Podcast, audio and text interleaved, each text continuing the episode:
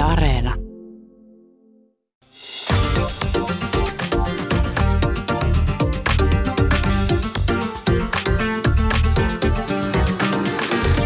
Yle Puhe, torstaisin kello yksi ja Yle Areena. Mahadura ja Ösperkan. Yle Puhe. Ja tervetuloa rakkaat kuuntelijat Mahadura Ösperka. Niin kuulkaa, kun se on sellainen juttu, että Mahadura Ösperkanan haluavat aina edistää tasa-arvoa ja yhdenvertaisuutta. Kaikkien pitää olla samanarvoisia aina. Finsex-tutkimuksen mukaan naiset saavat edelleen selvästi vähemmän orgasmeja kuin miehet. Tämä ei käy. Ei missään nimessä. Vähiten saavat orgasmeja alle 30-vuotiaat naiset. Susani on 29-vuotias ja olen todella huolissani hänestä. Tänään rakkaat ö, kuuntelijat tehdään tutkimusmatka orgasmin huipulle. Miksi orgasmi on tasa-arvokysymys? Miten huipulle päästään ilman paineita ja kenen orgasmilla on väliä? Studiossa vieraana seksuaaliterapeutti, luennoitsija, kouluttaja, puhumurublokkari, tietokirjailija Maria Kilström sekä parisuhdeblokkaaja ja kirjailija Sami Minkkinen. Tervetuloa, päästetään teidät hetken kuluttua ääneen, jos sopii, mutta... Niin. Mites taas Tämä- takkuilee? Tämä alkoi hyvin. Siis orgasmista. Odota, odota, mä sanon. Ösperkan Niin mä olin... ja orgasmi. Kyllä, tämä meni mulla nyt aivan sekaisin. Siis Ösperkan ja orgasmi. Niin tota, niin. Ösperkan ja orgasmi. Siis tää on jännä juttu, kun me puhutaan sun kanssa kaikesta. Siis oikeasti kaikesta. Mä tiedän jopa, mikä sun kakan koostumus on. Eilen sulla oli kova kakka. Mutta...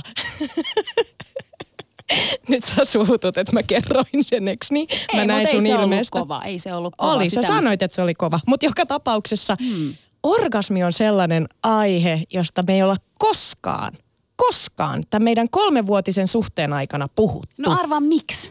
no. No kun sä meet aina jotenkin vaikeaksi. Ai mä menen vaikeaksi. Kyllä, mä huomaan, niin kuin, että, että olevinas niin haluisit muka puhua siitä, mutta sitten kun mä heitän sulle jotain, niin sit sun, sun silmät vaatii, kun pupilit silleen laajenee. Sitten sä katot mua kuin jotain sekopäätä. Sitten mä oon silleen, että aha okei, no oliko tämä jotenkin epämukavaa? Jos sä viittaat siihen, että eilen kun teimme käsikirjoitusta ja ö, opiskelimme aihetta, niin yhtäkkiä kesken kaiken Jaamur katsoo mua syvälle silmiin ja sanoo, että mua panettaa.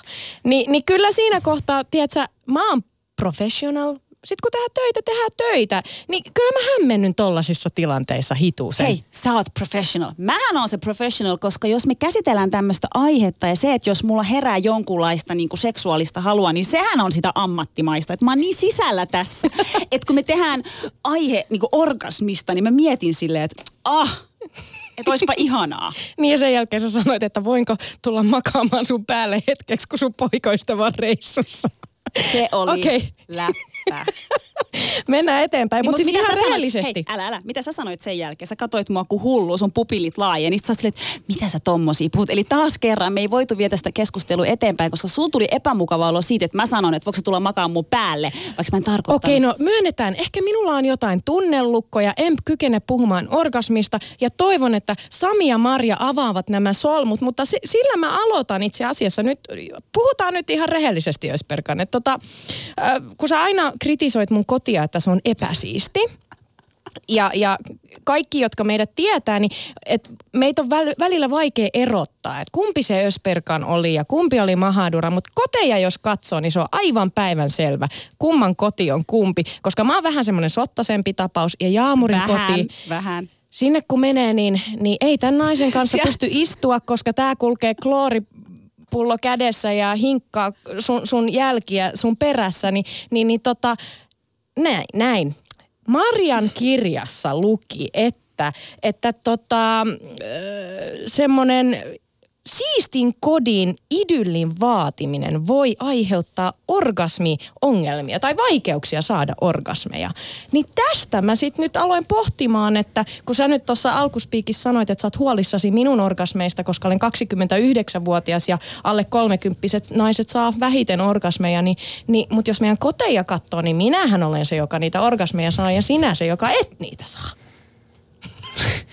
Oliko tämä nyt niinku kysymys vai toteamus? Vai Tämä niinku, oli toteamus. Mennäänkö päiväaiheeseen? Pitiks mun, niinku, ei me mihinkään päiväaiheeseen vielä mennä, kuule, et sä nyt noin helpolla pääse. Sulla oli niinku tommonen äh, tota, lähtökohta tähän, niin mä haluan kysyä sulta sitten vuorostaan sen, että, että, että äh, ö, ö, kun meillä on kuitenkin täällä niinku ammattilaisia, kuten Marja Kirström, joka on seksuaaliterapeutti, niin jos hetken ajattelisit olevasi Marjan vastaanotolla, ja te Hmm. olisitte siellä kahdestaan. Ajattele, että sä oot nyt Marjankaa kahdestaan sen tulevassa uudessa vastaanotolla, vastaanotossa, niin mitä sä haluaisit kysyä Marjalta tai mikä asia sua niinku askarruttaisi liittyen jotenkin seksiin tai, tai sun omaan seksuaalisuuteen?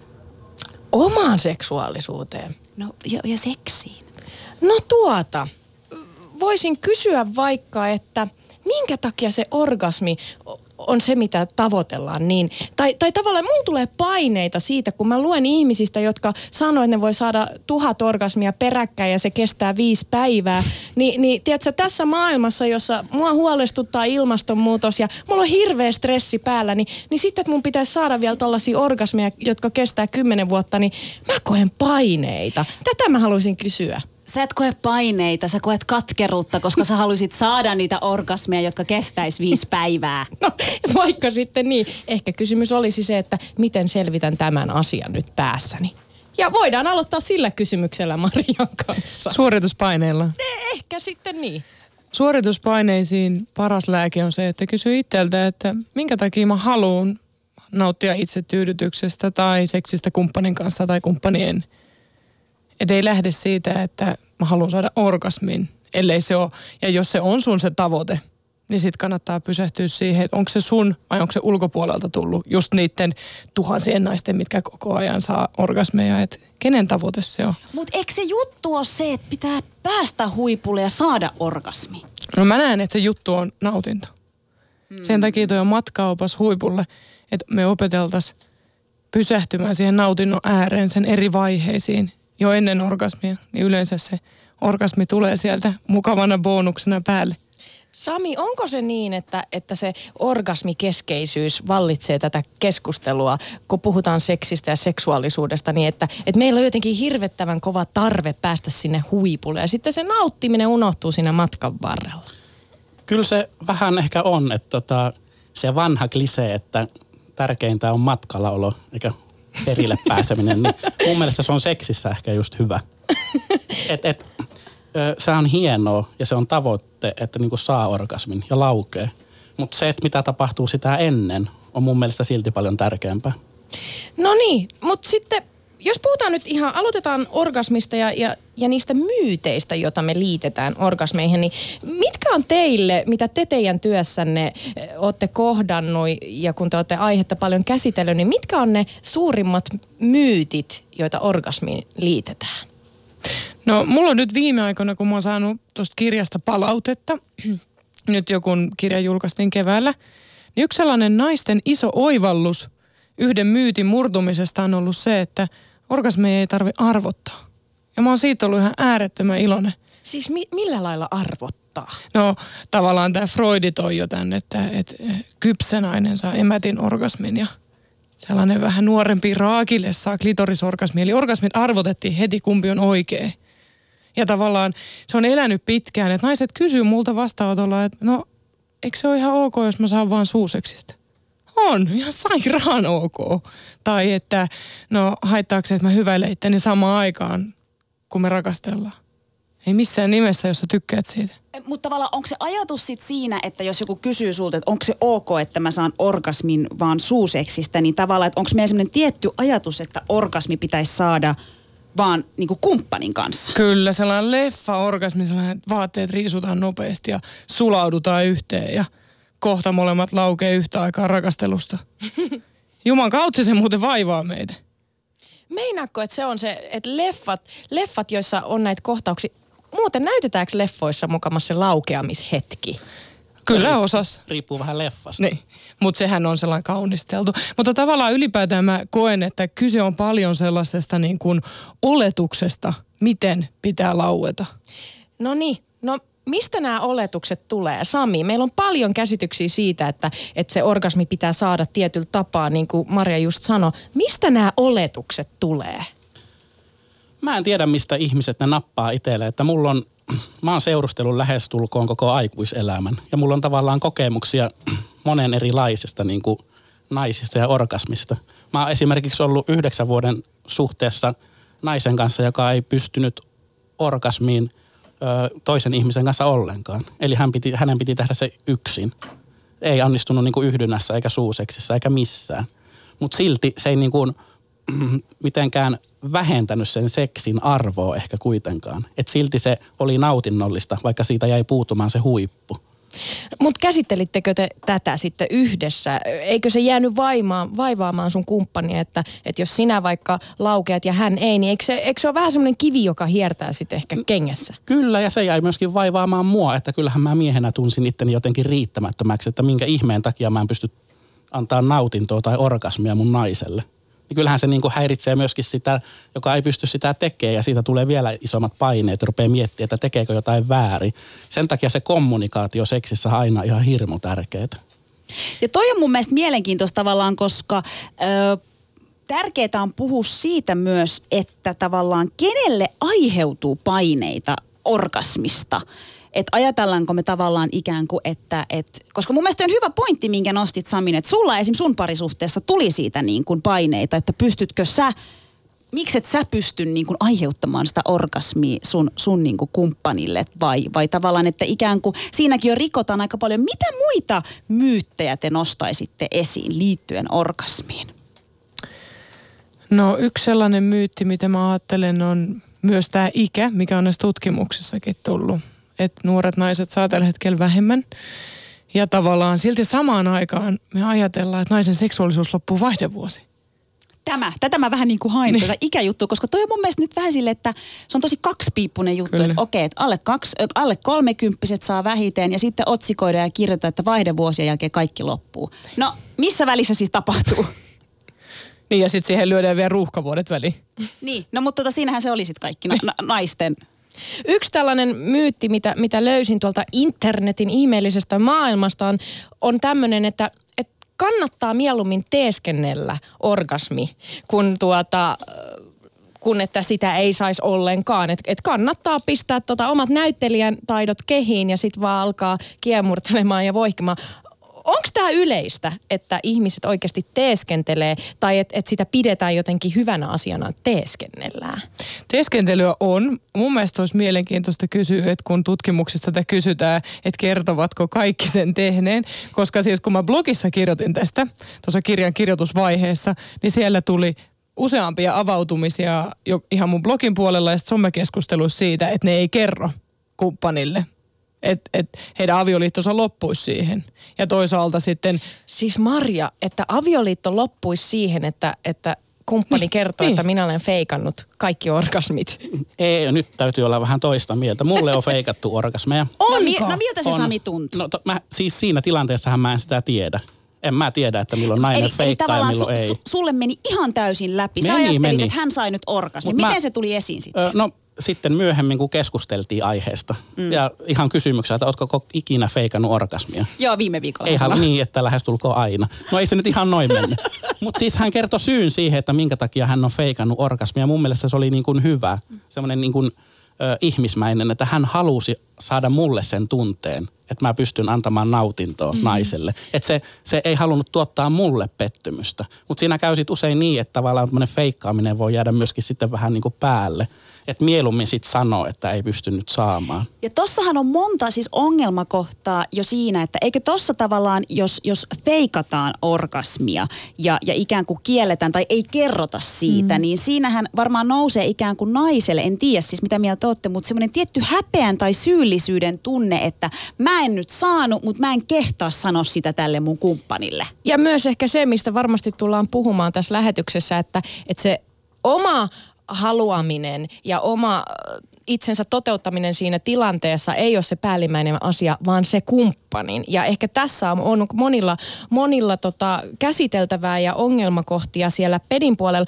Mutta mut nyt ihan päällimmäisenä se, että miksi ihmeessä me edes puhutaan orgasmista täällä lähetyksessä? Minkä takia tämä on edes tärkeä asia käsitellä? Siis ihan ehdottomasti tasa-arvokysymyksenä, niin kuin me todettiin yhdessä ääneen. Kaikilla meillä on varmaan ollut se ajatus. Ja siis se, se on niin kuin seksuaalisuutta usein, kun tekee työtä seksuaaliterapeuttina, niin ihmiset jotenkin, että oot seksiterapeutti, että onko se nyt suunnilleen se oikeaa työtä. Mutta tasa-arvokysymyksenä tähän on ihmisoikeuskysymys. Sitä kautta seksuaalioikeuskysymys, oikeus nautintoon, oikeus tietoon, oikeus omaan kehoon. Että se ei ole mikään pikkuasia. No tohon on todella vaikea lisätä enää mitään. Sanoa mutta, vaan mut, kyllä. Mut, mut, nimenomaan, mutta tota, orgasmi on niinku, ei se ole aiheena mikään niinku ulkopuolella olevat. Kaikista asioista pitää voida puhua avoimesti ja paljon.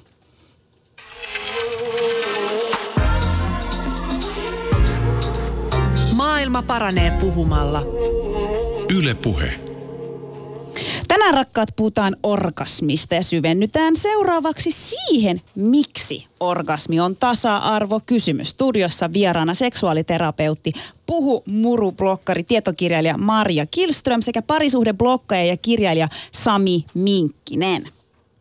Jes, ja mennään, mennään tota, ihan tähän tasa-arvokysymykseen. Jaamur, mä vein sulta sanat suusta. Olisitko halunnut jatkaa? Sori. No, eh, olisin mä ehkä halunnut jatkaa, mutta tota, vai, vai jatkanko nyt? Jatka Saa, vaan. Kiitos, kiitos, jatkan. Siis tota, äh, niin, pohditaan sitä, että miksi orgasmi on tasa-arvokysymys. Jos miettii tavallaan meidän satavuotista Suomea, missä me ollaan edetty tosi monessa asiassa, jos niin kuin naisten asemaa, jos mietitään kotitöissä ja koulutuksessa ja työmaailmassa, silti orgasmi on sellainen, missä me ei olla edetty. Tai että seksuaalisuuskysymys on sellainen, missä me ei olla edetty. Ja siis nämä tutkimustulokset ja prosentit on todella rajuja. Nimittäin miehistä 90 prosenttia saa useimmiten yhdynnässä orgasmin, naisista vain puolet.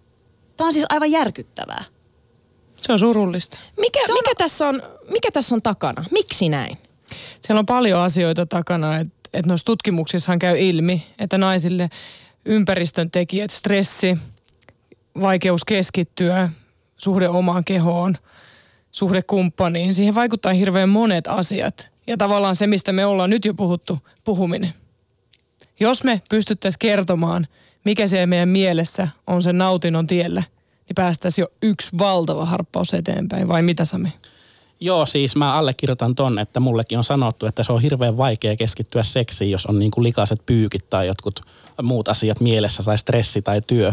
Mutta mä toisin tuohon vielä sitten sellaisen näkökulman, että mä oon jotenkin kuvitellut eläväni sellaisessa niin kuin tai olenkin elänyt semmoisessa tasa-arvokuplassa, että jos puhutaan niin kuin miehen ja naisen välisestä seksistä, että se mies haluaa tyydyttää myöskin sen naisensa. Että se ei ole sitä, se ei ole semmoista niin kuin yhdyntäkeskeistä, että se mies heiluu sen kolme minuuttia sen naisen päälle ja sitten se nukahtaa. Mutta mut ikäväkseni mun on tarvinnut tulla sieltä kuplasta ulos, koska mäkin saan blogiin kautta hyvin paljon lähinnä naisilta viestejä, jossa he toivoisivat, että asiat olisi toisin. Että sitä tapahtuu surullisen paljon – parisuhteessa, että se mies saa ja nainen unohdetaan. Toki en tiedä sitten, että muistaako se nainen vaatia siltä mieheltä myöskin sit sitä seksiä tai jotain muuta. Mutta silti sitä on vielä hyvin paljon, että mä uskon noihin lukuihin täysin. Kyllä mä allekirjoitan tuon seksuaaliterapeuttina, että vastaanotolla tämä ikävä myös kuuluu, että kumppani ei edes ota toiveita vastaan. Kieltäytyy niistä keskittyy... Siis minkä, minkälaisia toiveita tyyppisesti? Esimerkiksi siitä, että nainen toivoo, että olisi esileikkiä enemmän, että ei suoraan yhdyntää. Ja se naisen tavallaan, se saattaa jäädä jopa siihen, että ei ole ehtinyt vielä edes kiihottumaan, kun toinen on jo valmis. Niin kyllähän se alkaa turhauttamaan. Ja sitten on tietenkin se ehkä jopa vielä toisaalta surullisempi kääntöpuoli, että nainen ei ehkä itsekään tiedä, mistä nauttii ja toisaalta sitten ei pysty pukea sitä sanoiksi, ei uskalla pukea tai ei koe, että on niin arvokas, että sanoo. Marja, siis tota, ö, kaverin puolesta kyselen. Kun nostit tavallaan esiin sen, että yksi aika iso tekijä niin kuin naisilla saattaa olla niin kuin stressi ja tavallaan niin kuin, mutta mut en mä tiedä, toi on mun mielestä tommonen noidan kehä, että jos, jos sulla on vaan tosi stressaava työ tai jos sulla on tavallaan se arki semmoinen tosi haasteinen ja se vaikuttaa siihen, että sä et välttämättä saa niin helposti orgasmeja kuin muut. No mikä ratkaisu sille? Eihän sun niin kuin, pitääkö sun lähteä muuttamaan koko sun elämän tapaa? Joskus. Et seksuaaliterapiassa itse asiassa ensimmäinen käyntikerta on paljon sitä, että kartoitetaan, missä se ihminen menee elämässä. No mutta jos se ihminen vaan menee, menee, menee eikä voi pysähtyä ja, ja tavallaan niin kuin ei, ei vaan, ei ole sitä mahdollisuutta, että on pakko vaan mennä. No terapeuttina kyllä mä niin kuin haastan luottamuksellisesti ja lempeästi, mutta välillä vaativastikin, että minkälaista elämää sä haluat elää. Että me itse tehdään niitä valintoja – kukaan muu ei voi tehdä. Mä, mä en terapeuttina voi kenenkään elämää muuttaa tai pelastaa. Että mä voin olla rinnalla kulkija ja tukijana siinä ja auttaa ihmistä olemaan rehellinen. Mutta jos sä et ole rehellinen itsellesi, niin no can do. Siis kuka tämä sun kaveri on? Nyt jäi vaivaamaan vaan, että tota... Se on yksi tuolta. yksi tuolta Turusta. jostain Turusta. Tuli vaan mieleen, Ösperkan, että jos sua stressaa tämä meidän työ, niin kerro mitä mä voin tehdä. Voinko mä tehdä, eikö niin? No, siis Eikö työssäkin pitäisi oh, ottaa tämä asia? Kyllä, kyllä, kyllä. No niin, no niin, no niin mä sanon nyt. Koska mua niinku vähän tuossa alussa nyt niinku ei nyt loukannut, mutta ihmetytti se, että sä viittaat niinku siihen, että mun koti on siisti ja sun koti ei ole siisti, jonka syystä sä saat niinku enemmän orgasmia kuin minä. Ja... Siis Marian kirjan mukaan jos seuraan näitä kirjoja. Niin. En mä sanonut, että se oikeasti Just, on niin. Joo, mutta tota, mä, mä niinku ehkä olisin halunnut sanoa sulle tavallaan siihen, että mä taas koen, että sä saatat olla ehkä syypää välillä mun orgasmin saantiin, koska, koska... Siis sun syypää sun orgasmin saantiin vai syypää sille, että sä et saa orgasmia? No, nimenomaan, just tää. Koska, koska super stressaava työ, tiedätkö, niin tuntuu, että ei pysty rentoutumaan tai ei pysty niin kuin olemaan tota, musta tuntuu, että koko ajan että no niin, kohta se Mahadra soittaa ja sitten pitää miettiä aihetta ja oivallus, oivallus.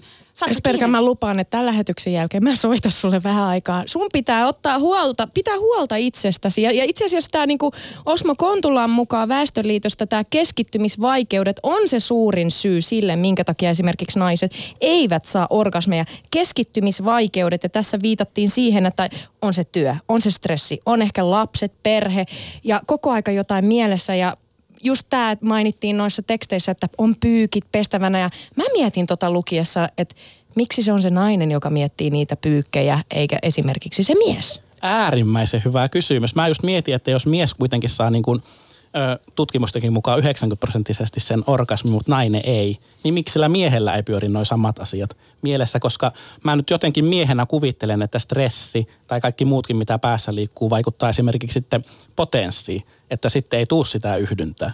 Että eihän mieskään ole mikään niin kuin seksikone, että se on koko ajan niin kuin valmis. Että et, miksi miehellä ei pyöri noin asiat mielessä? Mutta kotityöthän on tasa-arvokysymys. Tästä mä oon Sami sullekin pitänyt monta puhetta ystävänä. Et ehdottomasti siis kotityöstä puhutaan seksuaaliterapiassa itse asiassa todella paljon. Oikeesti? Kyllä, ne vaikuttaa ylipäätään siihen rakkauteen ja kommunikaatioon, mutta ne vaikuttaa tosi paljon myös seksielämään. Et se, se, että Hyvä esimerkki. Joku toinen heittää aina sukat lattialle. Nainen yrittää sanoa kumppanille, että voisitko laittaa ne sinne pyykkikoriin, kun mä oon yrittänyt siivota. Ja se taas seuraavana päivänä ne on siinä. Niin kuin terapeuttina mun pitää katsoa asioiden taakse. Että se mitä sä kerrot mulle, mä katson sen taakse. Niin siitä tulee usein ihmisellä se olo, että sä et välitä siitä, että mä oon siivonnut. Että sä uudelleen uudelleen heität ne siihen, että sä et välitä minusta. Ja se vaikuttaa. Ihan siis... kuin Maria on ollut meillä kylässä. Ihan ku. Siis ihan ku. Tuleeko välirikko? toi, toi, niin kuin siis ihan kuin olisit ollut meillä, tiedätkö? Toi sukkastori oli ihan niin kuin just. niin, tota, Mutta mua kiinnostaa nyt tavallaan se, että että oikeasti me puhutaan nyt orgasmista ja siitä, miten se on tasa-arvo ja ihmisoikeuskysymys. Ja sitten me päädytään puhumaan sukista lattialla. Että onko tässä nyt joku kokonaisvaltaisempi ongelma ehkä, ehkä tässä tasa-arvotilanteessa Suomessakin, vaikka periaatteessa ajatellaan, että Suomi on tasa-arvon mallimaa. Suomi on mallimaa, mutta täälläkin on vielä tosi paljon tehtävää. Et mä, mä itse näen, että se suurin ydinajatus, mitä mä kirjani kauttakin ja vastaanotolla naisille puhun, on se just, että että sun täytyy oppia pitämään sun orgasmi arvokkaana ja sun nautinto arvokkaana, sun seksuaalisuutta arvokkaana, sinua itseäsi arvokkaana. Että me ollaan tasavertaisia, on se sitten kuka tahansa se meidän kumppani että me ei ajatella itseämme alempana ja se on naisille sellainen hyvin niin kuin syvällä oleva ongelma, mistä mä oon huolissani ja toisaalta mä näen sen mahdollisuutena, että silloinhan sille voi tehdä jotain. Se on kauhean surullista lukea sellaisia viestejä, mitä saa naisilta, että nimenomaan toi, että kokee itsensä jotenkin silleen arvottomaksi. että ei toi, ei toi toinen halua edes koskettaa mua tai ei, ei, ei mun tarvi saada tämän enempää. Mm. Että mulle riittää tämä, mikä mulla on. Just toissa päivänä mä sain kirjeen naiselta, joka oli ollut pitkään naimisissa ja sen miehelle riitti se, että se nainen oli niinku semmoinen kodin hengetär, joka nimenomaan hoiti ne sukat sieltä lattialta, siivos, tiskas.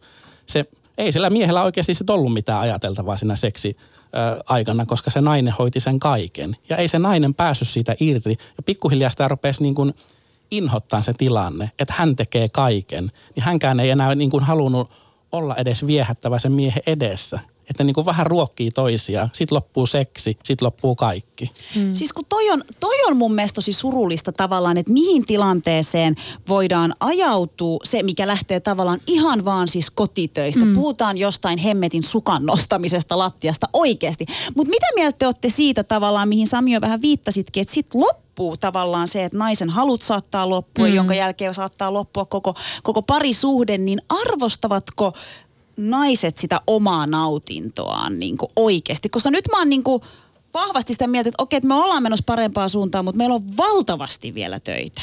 Mitä kuulee, niin kuin, mitä te kerrotte, että minkälaisia viestejä sä saat sun blogiin tai Mariaan tulee niin kuin vastaanottoon mm. ihmisiin, niin arvostavatko, arvostetaanko me naiset meidän omaa nautintoa? Mä sanoisin, että osa arvostaa ja osa ei. Että siinä on tehtävää. Mutta siinä on myöskin sillä tota vastapelurilla aika iso puoli, että mi- miten sä saat sen ihmisen näyttäytymään, näkyykö se sun silmillä niin kuin haluttavana ja sellaisena, että kyllähän, kyllähän niin kuin, kyllä mä voin suoraan sanoa, että jos mä huomaan, että mua halutaan tai joku ihminen niin kuin tulee lähelle ja siitä näkee, että se haluaa mua, niin kyllähän mä siitä sytyn ja toisinpäin. Että se, niin kuin, se on aina niin kuin kahden ihmisen summa. Jos toinen on vaan halukas ja näyttää sen toiselle ja toinen ei, niin ei siitä sitten tuu mitään. Ja sittenhän tämä on kuitenkin kysymys, että et, et naiset, mitkä lukee tuota mun kirjaahan ei ole kaikki parisuhteessa tai ne ei halua parisuhdetta tai ne on monisuhteissa, nauttii irtosuhteista. Ka- kaikki se on ihan ok. Niin mä, mä myös paljon puhun siitä, että mitä me nähdään, kun me katsotaan peiliin.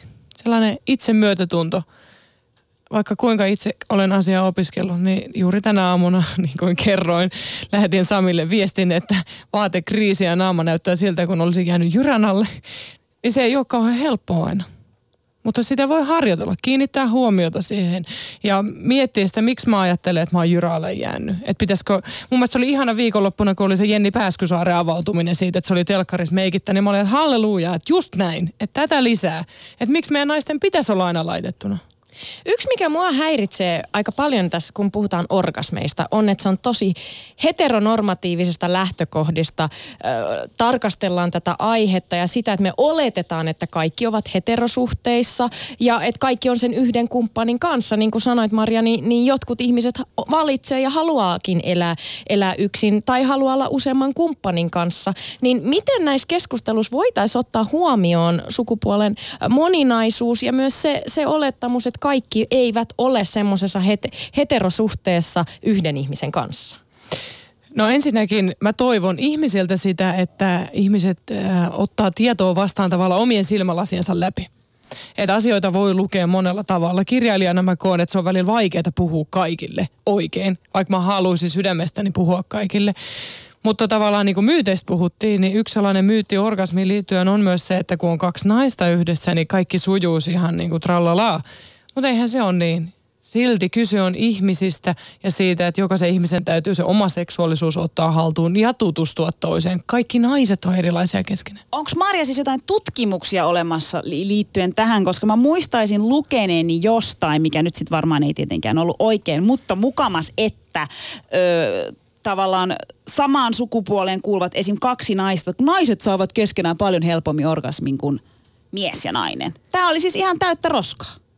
Mä, mä en usko, että toi on täyttä roskaa, koska mä luulen, että, että naisen nautinnon ja orgasmin kannaltahan käsiseksi ja suuseksi on usein niin kuin koetaan nautinnollisemmiksi. Niin mä luulen, että siinä piilee tohon tavallaan se, miksi se menee tohon suuntaan. Mutta sitten toisaalta taas ää, naisten välisissä suhteissa on myös haluttomuutta enemmän. Et, et mä en ole nyt uusimpia tutkimuksia en ole katsonut, mutta näet tavallaan sanotaanko näin, että mun mielestä näitä kaikki myyttejä ja ajatuksia pitäisi tarkastella ja avata. Että terapiatyö on siinä mielessä upeaa, että mä kuulen ihmisten tarinat että mitä se on, kun tilastot ja tutkimukset ei aina kerro. Mä haluaisin aina kysyä, että no miksi? Mitä ennen tätä tapahtui, mitä tämän jälkeen? Mä oon tota, olen saanut luvan käyttää omia kokemuksia omaa elämää tähän keskusteluun mukaan, niin tota, mä oon törmännyt tuohon aiheeseen nykyisen vaimoni kautta. Hän on biseksuaali ollut myöskin suhteessa naisen kanssa. Eli tavallaan, että ja me ollaan keskustellut hyvin paljon tästä aiheesta ja että miten se niin kuin eroaa, kun kaksi naista esimerkiksi on yhdessä kuin sit mies ja nainen. Niin ehkä tuolla tuli just sellainen, niin kuin mitä Marja sanoi, niin sellainen ö, pehmeys ja semmoinen niin kuin sensuellisuus ja semmoinen, kun miehen kanssa on välillä semmoista niin kuin jyräävää ja se pyrkii aina johonkin pisteeseen, joka on sitten se miehen orgasmi. Kun naisilla se ei välttämättä edes pyri mihinkään – mutta silti toi kaikki, mitä Maria sanoo, on totta. Se ei ole mitenkään niin kuin sidottu siihen, että harrastaako mies ja nainen seksiä vai nainen ja nainen tai mies ja mies. Että samat ongelmat varmaan niin kuin liikkuu ihan kaikilla. Mutta entäs sitten, käännetäänpä nyt tämä, tämä tuota keskustelu sitten vähän toisinpäin, että me ollaan käsitelty Jaamurin kanssa täällä Mahadura Ösperkanissa sitä, että minkä takia Suomea panettaa vähemmän. Eli ihmiset ei enää halua harrastaa seksiä samassa määrin, mitä vaikka 70-luvulla. Ja me saatiin silloin yllättävää kyllä studioon viestejä ja, ja, ja kirjeitäkin jopa, missä miehet kertoi, että heitä ahdistaa se, että heiltä odotetaan sitä, että he on niitä machoja, jotka jyystää menee ja on aina halukkaita ja heidän pitää tyydyttää se nainen. Että se on vähän semmoinen ajatus mikä, ja, ja semmoinen ennakko-oletus, mikä ehkä yhteiskunta on asettanut myös, mitä me ei ajatella, että, että sen miehen pitää olla aina kyvykäs. Mitä jos se mies on herkkä? Mitä jos hän haluaa vaan, vaan tuota halailla ja, ja hän saa sen niin kuin seksuaalisen nautintonsa siitä, koska se mitä me ajatellaan, että seksi on, niin me monesti ajatellaan, että se on sitä, kun, kun ollaan yhdynnässä, eikö niin? Että et siihen ei liity mitään muuta. Miten me voidaan ottaa paremmin myös huomioon tämä puoli asiasta?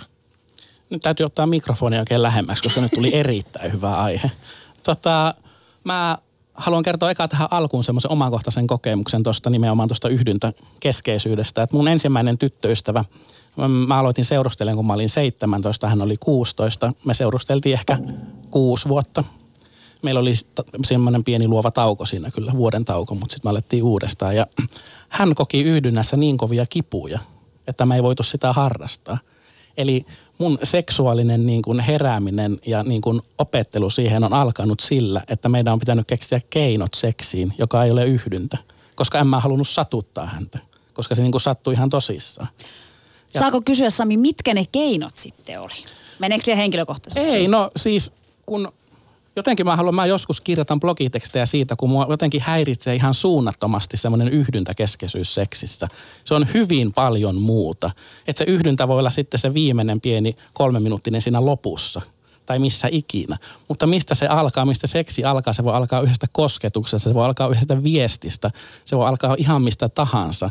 Ja sitten, että miten niin kuin, öö, ja kun voin valehtelematta väittää, että kun mulla on ollut aikuisiässä viisi parisuhdetta, niin yhden käden sormilla on laskettavista ne, että montako kertaa nainen on saanut yhdynnässä orgasmin. Ei montaa kertaa. Eli se sitten mun miehenä pitää sitten olla niin kuin valmis siihen, että mun, mä haluan, että mun nainen nauttii. Mä haluan, saan, siitähän mä saan sen isoimman kiksin, että mä näen, että nainen nauttii. Ja jos se yhdynnässä niin kuin – onnistu, niin sitten on muut keinot. Suuseksi, sormet, onhan niitä keinoja, kun vaan haluaa käyttää niitä. Ja tavallaan se nautinto ei ole riippuvainen siitä, että pitää saada orgasmi. Ei ole, vaan se nimenomaan se, että mitä tapahtuu ennen sitä. Päättyykö se orgasmiin vai ei, niin sille ei loppujen lopuksi ole sitten merkitystä, jos se matka siinä on nautinnollinen. Okei, nyt minä stoppaan tämän keskustelun. Stop tykkänään. Siis tuota, mä oon vähän nyt sekasin tässä, kun tavallaan puhutaan siitä, että, että orgasmi on ihmisoikeuskysymys ja se, se, se kuuluu meille kaikille, mutta samaan aikaan se orgasmi ei ole se pääasia, vaan, vaan se matka sinne. Että meidän ei pitäisi tavoitella sitä orgasmia niin, niin jotenkin kiihkomielisesti, että sit siitä tulee paineita. Si- siis selvittäkää mulle nyt. Eli mikä, mun, mun balanssi on vähän nyt silleen, että mä en tiedä miten suhtautua asiaan. Orgasmi on tärkeä vai, vai ei tärkeä? No se on mun mielestä se ydin on just siinä, että että onko mun nautinto vähemmän arvo, vähempi arvoinen kuin tuon toisen. Et se on se juttu. Siitä se kaikki lähtee. Että jos me ajatellaan, että me ollaan, me ollaan täysin tasa-arvoisia tässä. Lähdetään tutkimaan, mitä ihanaa tästä tulee. Ja kyllä se on ihan ok ajatella, että mä haluan saada orgasmin, mutta se sellainen niin kuin urheilusuorituksen omainen tatsi siihen, niin se kyllä vie sen entistä kauemmas, että saat juosta sitten maratonin tai ultramaratonin.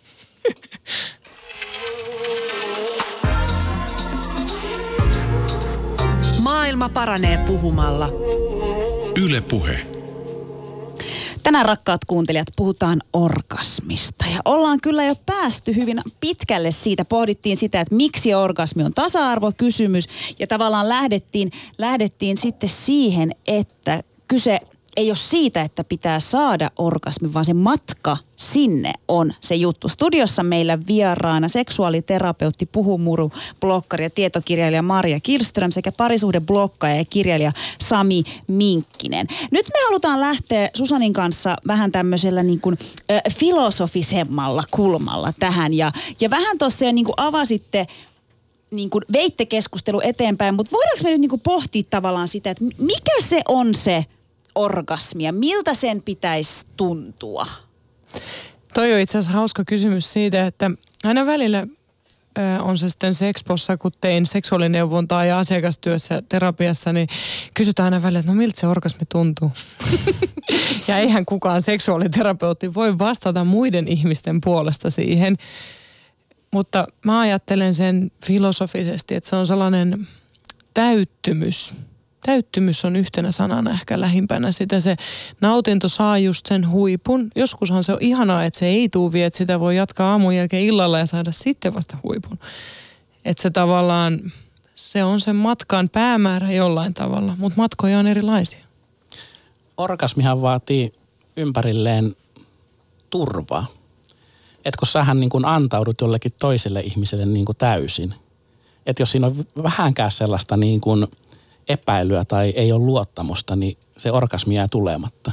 Mä en ole ikinä kyennyt yhden yön suhteisiin sen takia, koska tota, mä jotenkin koen, että mä vaadin sellaisen niin kuin turvallisen olon siihen, että pystyy antamaan itsestänsä niin kuin sen kaikista herkimmän puolen ja kauneimman puolen.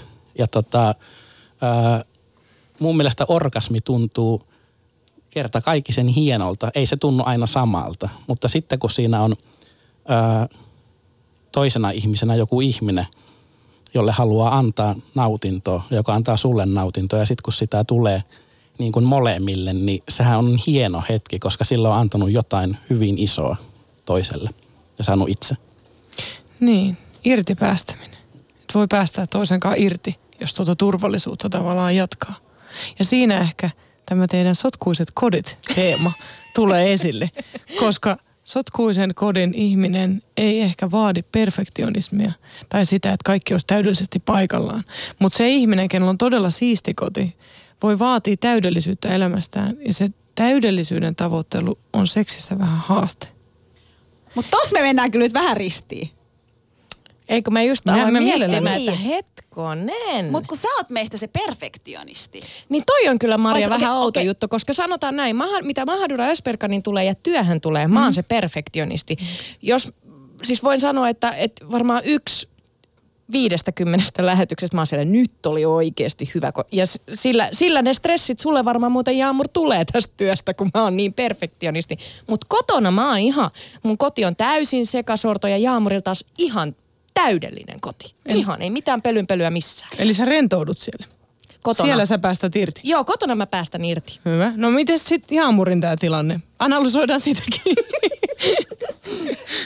Siis sitä, että miksi mulla on siisti koti vai mitä me Eli siisti koti ja sitten mikä sun työsuhde siihen on. Sitten teillä on siis toisinpäin. Meillä on niinku siis, ko, siis mulla on siisti koti ja hänellä on sotkunen koti. Ja mitä tulee työhön, hän on perfektionisti. Siis hän on semmoinen, joka tiiäks, tekee mut hulluksi ja aiheuttaa mulle stressiä tosi Okei. paljon, mikä, mikä sitten voi niin kuin just tavallaan olla haitallinen moneen, moneen asiaan. Mutta sitten taas mä mietin, että mitä tulee niin kuin elä, elämään ja tavallaan siihen, että hakeeko sellaista täydellisyyttä. No siis on mä, niin kuin, mä oon aika semmoinen tiedätkö, tosi järjestelmällinen, kaikki kalenterissa ylhäällä ja kaikki pitää olla tip-top. Ja minä olen se, joka kirjoittaa Susanin seinäkalenterin, että mitä tapahtuu missäkin. Ja me asutaan jumalauta eri kaupungeissa, mieti. Mutta mä kannan niinku huolta, huolta tavallaan siitä, niin mä en, mä en nyt oikein tiedä. Hän myös tekee mun laskut. Joo. Ei, olisiko tämä Sami niin kuin pariterapian paikka heille? Kyllä mä, mä voin toimia tässä niin kuin tuomarina, niin hetkinen, hetkinen, siis pitääkö meidän mennä niinku parisuudeterapiaan niinku hänen kanssaan, eikä Ei omien- kumppaneiden kanssa. Siis mä menen tässä nyt vähän itteeni kyllä tässä, tässä tota stressiasiassa, että jos mä oikeasti aiheutan sulle sitä, tämä meni nyt ihan terapiaksi kuulkaa. Niin, niin siinä käy helposti, niin huomasitko siinä nonsensissakin? Siis siinä on, siinä on selvästi semmoinen homma, että, että mä aiheutan tällä työllä sulle stressiä, että sä et pysty himmas rentoutuu. Joo. No. Ösperka, mä oon pahoillani. Niin. Mä oikeasti pahoillani. Mä toivon, että sä muistat ton oikeasti ensi viikolle ja loppuvuoden. Ja sit jos et sä muista, niin mä soitan Marjalle. Ja sit mä oon silleen, että nyt jumalauta soitat sille Susani ja sanoo, että se niinku rentoutuu ja jättää mut rauhaan, koska mä en, mä en pysty rentoutumaan. Larvaa, mitä mä Jaamur sanon sit sulle. Sano. Mä sanon, että sun täytyy itse miettiä, että mitä sä toivoisit Susanilta. Ja kertoa se hänelle. Että en mä tuu siihen tulkkaamaan. Mä voin auttaa siinä, että miten sä voisit löytää sen, mitä sä oikeasti haluat sanoa ja miten se sun stressitaso laskee. Se on se ydin. Huh, nyt meni diipiksi. Meni tosi diipiksi. Siis mulla meni ihan kylmät väreet täällä.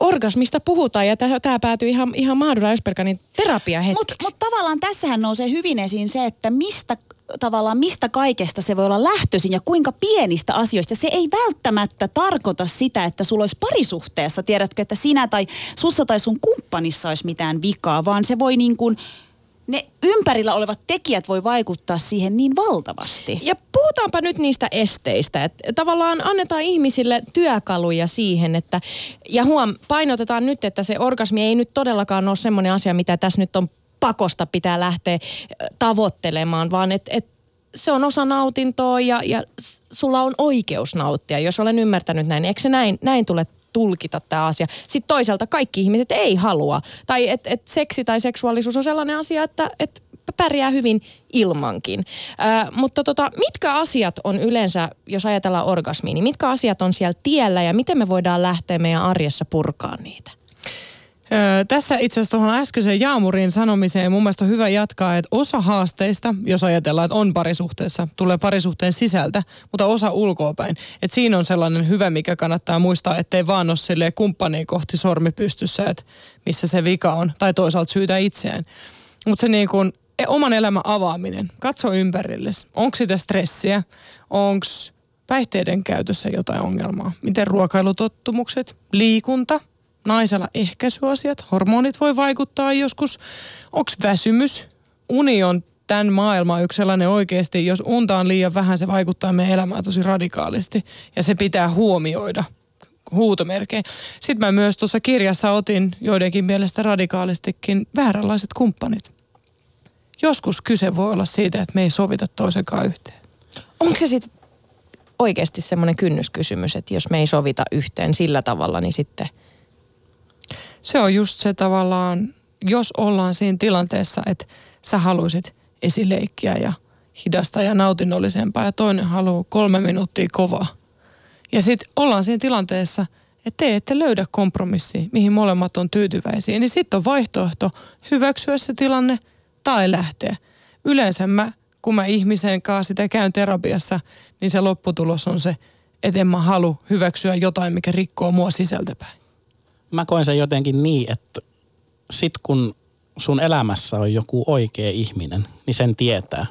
Sitten on vaikea selittää, että mistä sen tietää, mutta sitten sit kun sellainen on, niin tavallaan ne ulkoiset seikat ei ole niin häiritseviä tekijöitä sitten niin kuin seksin harrastamiseen tai orgasmin saamiseen.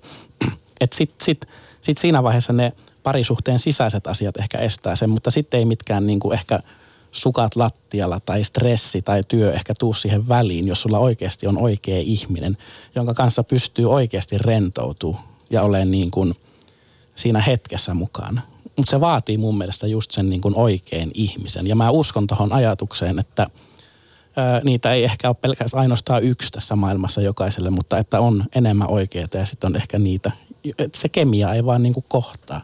Mutta mut, okei, okay, puhutaan vaikka tästä, että oikea ihminen. Mutta sitten jos sä oot ollut sen oikean ihmisen kanssa 15 vuotta, niin kyllähän se alun kipinä, eikö se ole ihan automaattisestikin selvää, että jossain kohtaa se arkistuu ja tiedätkö, tulee, tulee kaiken maailman stressejä siihen suhteeseen ja et ei olekaan sitä, että treffataan kaksi kertaa viikossa ja uu on niin ihanaa, vaan, vaan se arkistuu se homma, vaikka se on se oikea ihminen.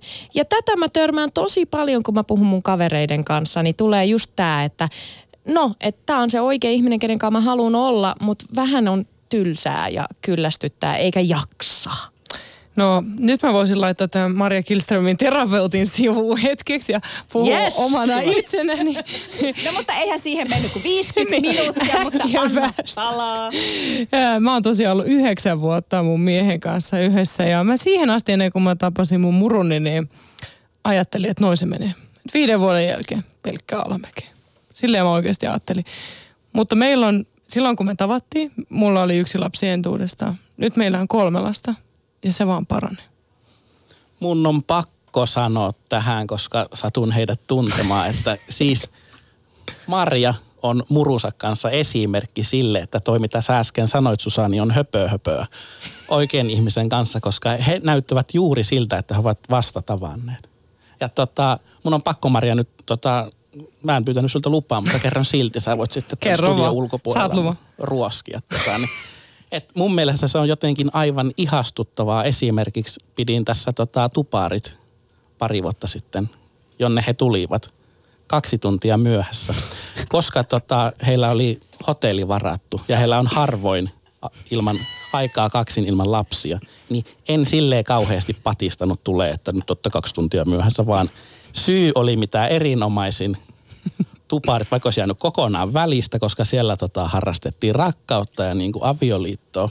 Että niin kuin toi, että se niin kuin, ja mä saan itse blogiini myöskin ihmisiltä, lähinnä taas ja naisilta, jotka sanoo, että se seksi saattaa jopa parantua sitten siinä 10 vuoden, 15 vuoden jälkeen, koska aletaan oikeasti tunteen se toinen ihminen niin hyvin, että ei ole enää kohta mitään rajoja. Ei tarvii esittää sille yhtään mitään, ei tarvii olla kuin se, joka on, vaan se syvenee ja paranee. Piste. Minä haluan uskoa siihen. Nyt pieni katkera, katkera ääni sisälläni herää ja, ja kyseenalaistaa tämän kaiken. Te olette niin jotenkin, wow, mutta siis miten se on mahdollista? Hei, mä haluan myös lisätä tähän, koska itse myös yhdeksän vuotta parisuhteessa olleena, niin mä allekirjoitan täysin ton, mitä Marja sanoi, että, että se menee vaan paremmaksi.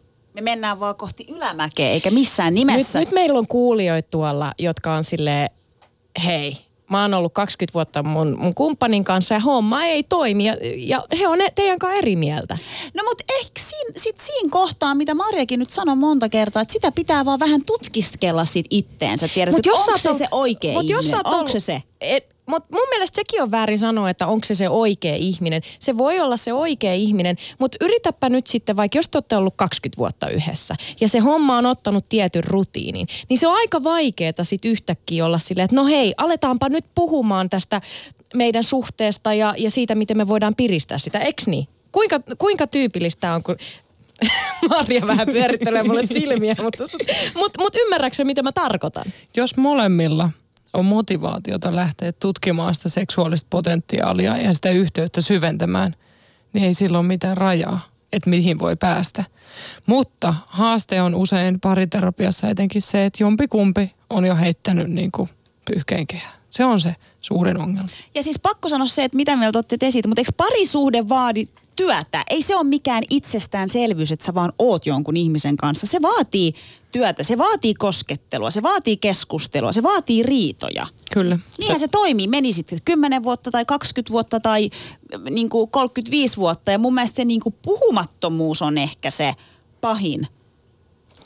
Mä voin, nosti käden. mä voin ihan rehellisesti sanoa, että mä en tiedä oltasko me enää yhdessä tai ainakaan onnellisia, ellei mä olisi käynyt näitä mun opintoja meidän parisuhteen aikana.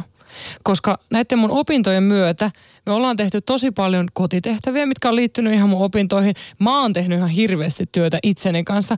Mä voin lähettää radiosta pahoittelut eksille, että en ole varmasti ollut aina kauhean ihana, koska olen ollut solmussa itseni kanssa. Ja tavallaan kaikki ne keskustelut ja se, niin kuin me ollaan menty syvemmälle, koko ajan syvemmälle ja paljaammiksi, mitä me Saminkaan ollaan yhdessä puhuttu siitä, että, että, että ihminen on toisen lähellä paljaampi kuin alasti ollessaan, jos se oikeasti avaa itsensä. Samoin, anteeksi eksät. Mä tota, koin melko se havahtumisen silloin, kun me kirjoitettiin Marjan kanssa sitä Pannaan menemään kirjaa, koska me käytiin silloin meidän molempien seksuaalihistoria läpi ja se lähtee ihan niin kuin syntymästä, lapsuudesta. Me käytiin semmoisia asioita läpi, mitä mä en ollut ehkä kuitenkaan käynyt koskaan läpi. Tuli kaikkia muistoja, mitkä niin kuin oli unohtunut.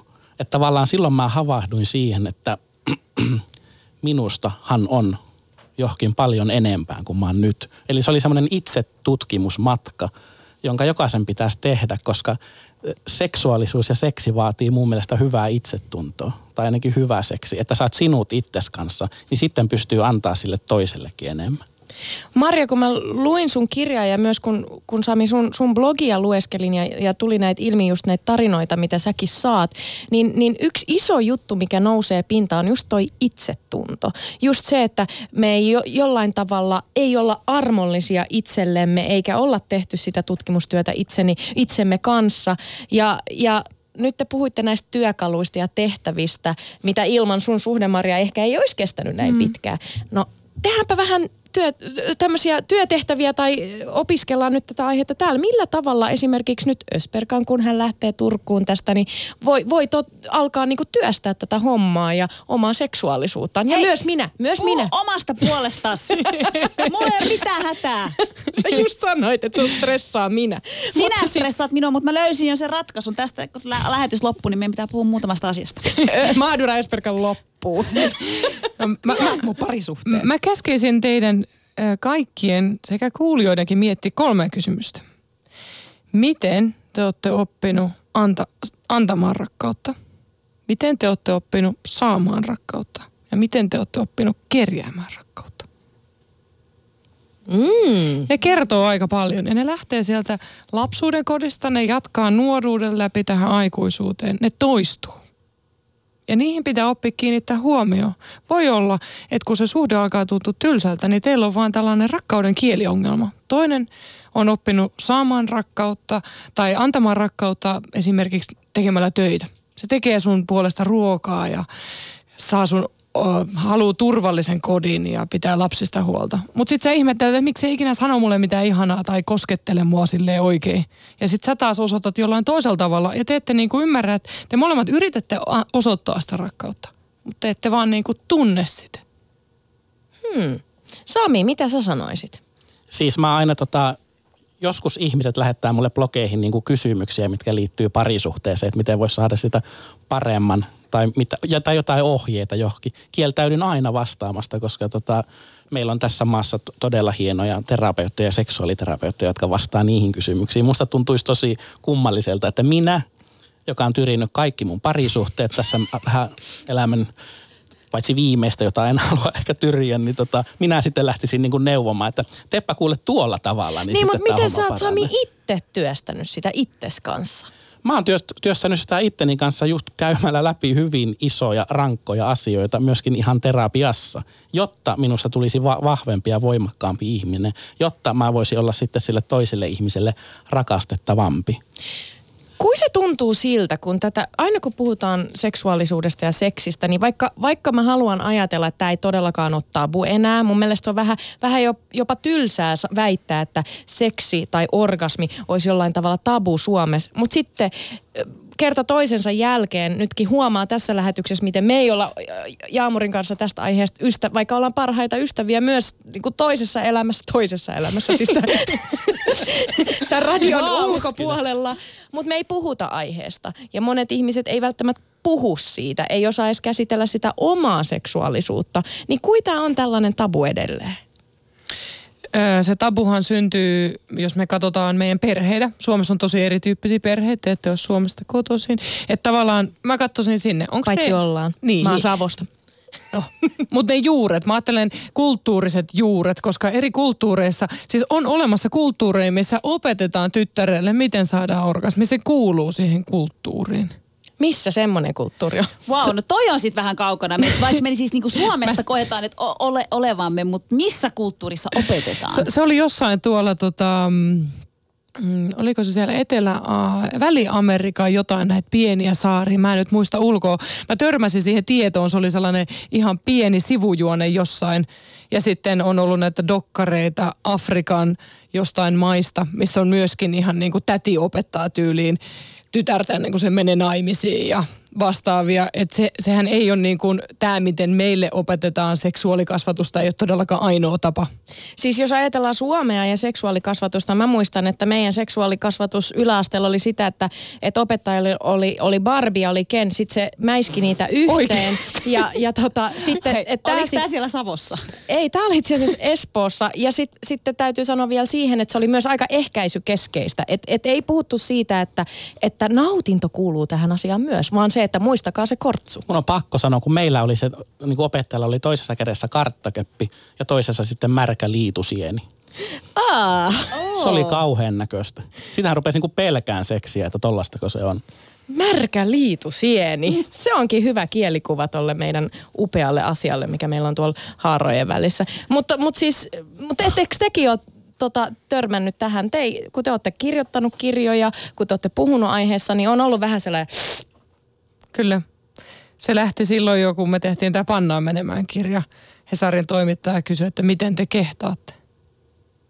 Joo, ja sitten blogeissa huomaa, kun kirjoittaa seksiaiheen, niin kun mä näen aina tilastot, niin niitä luetaan tosi paljon, mutta kommentoidaan tosi vähän. Kyllä, kyllä.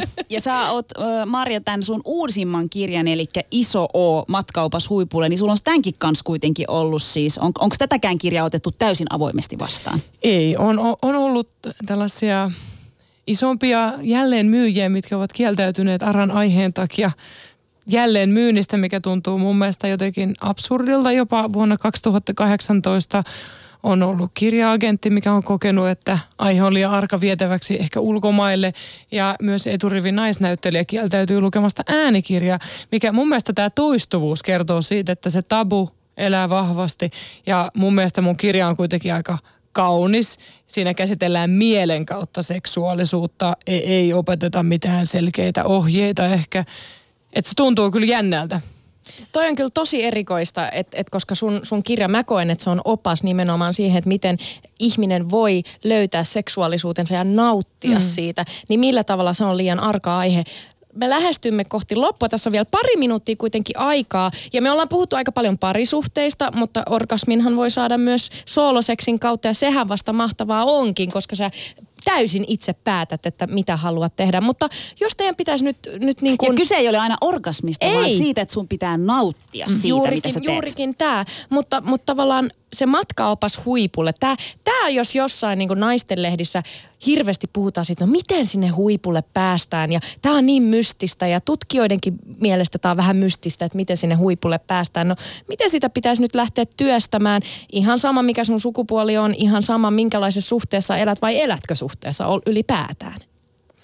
Mun mielestä pitäisi työstää suhdetta itseen. Tutustua itseen paremmin, oppia arvostamaan itseään ja rakastamaan itseään. Siihen ne kumppanit ja ystävät voi olla hyvä tie siihen, että voi peilata itseä. Terapeutti voi olla rinnalla kulkija, mutta jokaisen täytyy se työ tehdä itse. Ja mä ainakin ajattelen, että jokainen on sen arvoinen. Joo, joo, ja siis oikeasti itsetyydytys on hyvä harrastus, että ei se tota, pitää muistaa se. Kyllä, parisuhteissakin. Kyllä. Et, Niin, tämä on muuten hyvä Näin pointti, että myös. parisuhteessa Niin voi minä, myös... minä elän etäsuhteessa vaimo Turussa, mä Tampereella, niin tota, ja keskellä ruuhkavuosiakin, kun Joo. aina ehdi ihan yksin. Kyllä, kiitos. Kuhan muistatte, hyvät kuuntelijat, nauttia siitä, mitä te teette. Kiitoksia Sami ja Marja. Kiitos. kiitos.